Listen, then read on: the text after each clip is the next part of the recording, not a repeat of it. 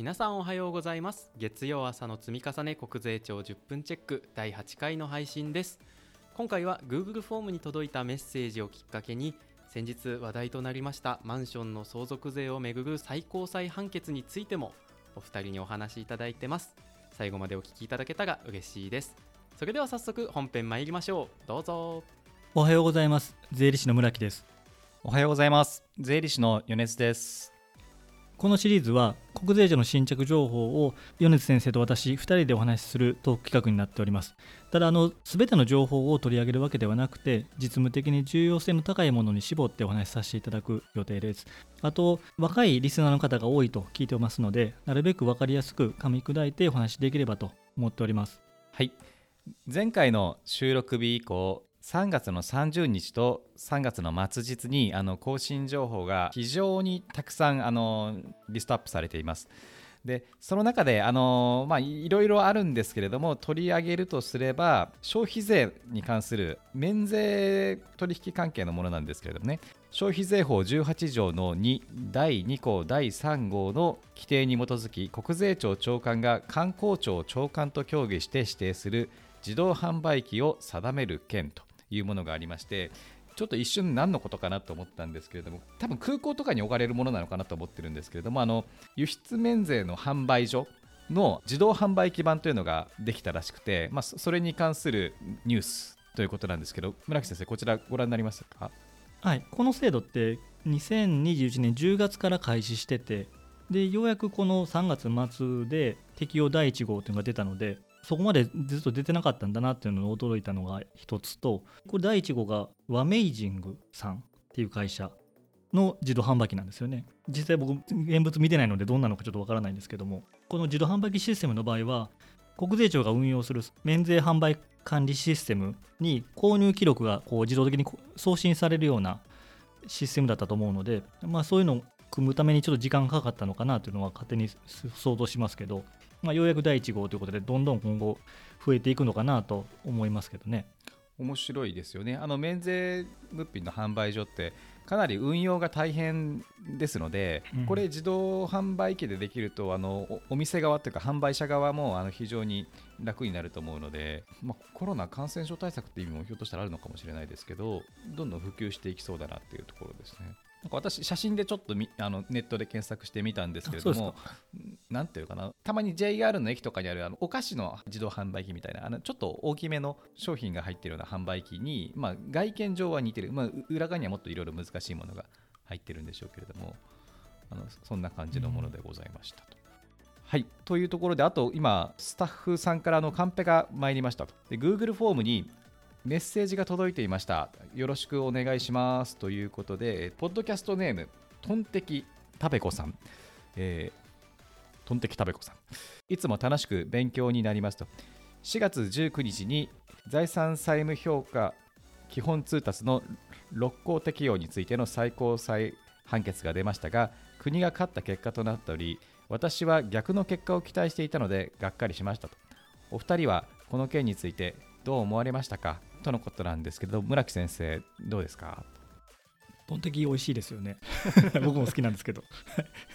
それはいいとして。そうですね。あのこの4月19日の最高裁判決はあの非常に話題に上りましてこのトンテキタベコさんの場合は納税者が勝つっていう予想だったと。私は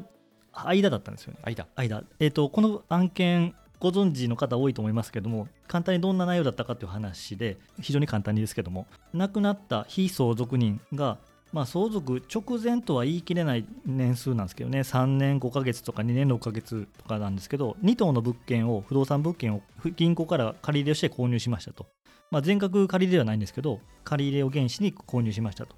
でその2年3年後に亡くなられたと。その時の相続税のこの評価、2つの不動産についての評価の話で、えっと、納税者はま当たり前のようにというか、財産評価基本通達に基づいて路線価評価をしたという話、ただ、国税の画法は税務調査の結果、いやいや、その財産評価基本通達じゃなくて、鑑定評価額で評価しなさいと。いうところで揉めたと。で、最後、最高裁は国税側を支持したという簡単な内容ですけど、金額だけイメージ分けやすいにお話しすると、非相続人が購入された額というのが約14億円です。はい、で財産評価基本通貨で除く路線価評価で3億3000万ぐらい。国税側が出してきた鑑定評価が、えー2と合わせて12.7億ぐらい。っ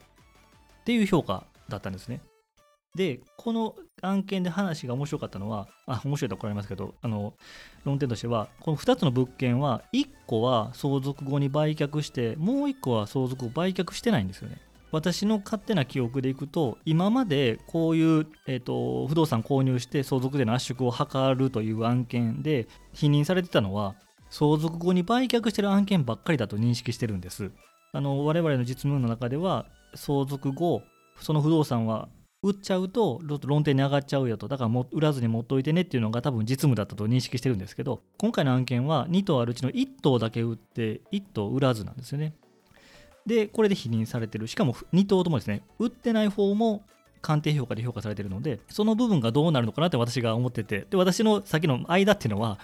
売った方だけは鑑定評価売らんかった方は、えー路線価評価っていう落としどころだと非常に今までの実務とつながるなと思ったんでそれを望んだんですが両方ダメだということで真ん中にしました。なるほど。確かに今のお話振り返ってみると売ってない方は財産評価基本通達でいいんじゃないのかな。あのにまあいいとは言わないけどまあなりそうな雰囲気はありましたね。はい。これだからこういう話ってよくあるというかままあ稀に聞くのでじゃあ何をもってこれ相続6項今回適用した6項の適用対象なのかというところでご存知の6項は著しい金額の差異というかがある場合に使うよっていう話ですけど基本的に裁判所はそういう表現じゃなくて特別の事情がある場合っていうことだと。で今回特別の事情とはどういうことなのかっていうのがこの最高裁で初めて出る。6項案件って初めてだと思うのでそれが初めて出るっていうので注目を浴びててこういう結論になったとで最高裁のも読んでると評価額が著しく乖離してるとただそれだけでは6個の適用にはならないよっていうのを言ってくれてるんですけどそこはね乖離だけじゃないんだけどまあ節税を意図する行為が含まれていると。簡単に言うとですね。まあだから特別に事情があるということで判定評価を取っていいということになったと思うのでまあその節税を意図する行為っていうのがどこまでなのかという話は非常に今後の実務で揉め事になるんだろうなとは思いますけどね。そうですね。ツイッターとかを見てるとそこの何をもってあのい意図的というか節税を企画してっていうところが、まあ、もう少し書いてほしかったと、あのうん。税理士や納税者の側から見ればというようなコメントもありましたし実務家としてはそうだなと思いますけどルール作ってる側としては、まあ、あえてそこをはっきりさせちゃうと逆にまた今度そこをくぐってくる人がいるから、そうですね。あくまでこのちょっと抽象的にしておいて方がまあいいのかなと。い抑止抑止力は働くのかなっていうところはありますよね。そうですねうんただまあ実務家は非常に困りますけど、ますね。まあ、今回の案件は他の案件もそうですけど銀行の倫理書で相続税を節税するためにみたいなのも出てきてたりするのでちょっとその辺は確かにいやらしくて仕方ないかなと思う部分もありますけどね。じゃあそれがなかったらどうなのかっていうのは非常に気になるところですけどね。気になりますよね。当然あのこれからの税務調査であったりとかで調査官の方国税の方はこの判例を参考にしてやってくるでしょうし今までよりも少し強気というかにはなるのかなと思いますけどね。ですね私個人的にはもうそういうことじゃなくてあの昭和63年かの改正とかでもあの個人でも3年縛り相続前3年前に買ったやつは時価評価だっていうのがあってたんですけど、はい。それを復活させればいいと思うんですけどね。今法人の株価評価だけで残ってますけど、あ個人の方個人もあも昔はい。63年にできたやつが平成8年ぐらいに終わってるんですけど多分バブルが終わってもう不動産のそういう節税が効かなくなったっていうのもあるんでしょうけどね。これを復活させればある程度こう痛み分けで終われるんじゃないかなと思ったりするんですけどね。そうですねこれねあと1個ついでに、まあ、この案件は1個売って1個売ってないという案件でその争いになったのは分かるんですけど、はい。もう1個令和2年11月12日東京地裁判決っていうのがあってそれはね売ってないんですよ。これはこ、うん売ってないけれども負けてるまあ、これはちょっと直前すぎるっていうのはあるんですけど亡くなる数ヶ月前に買ったもの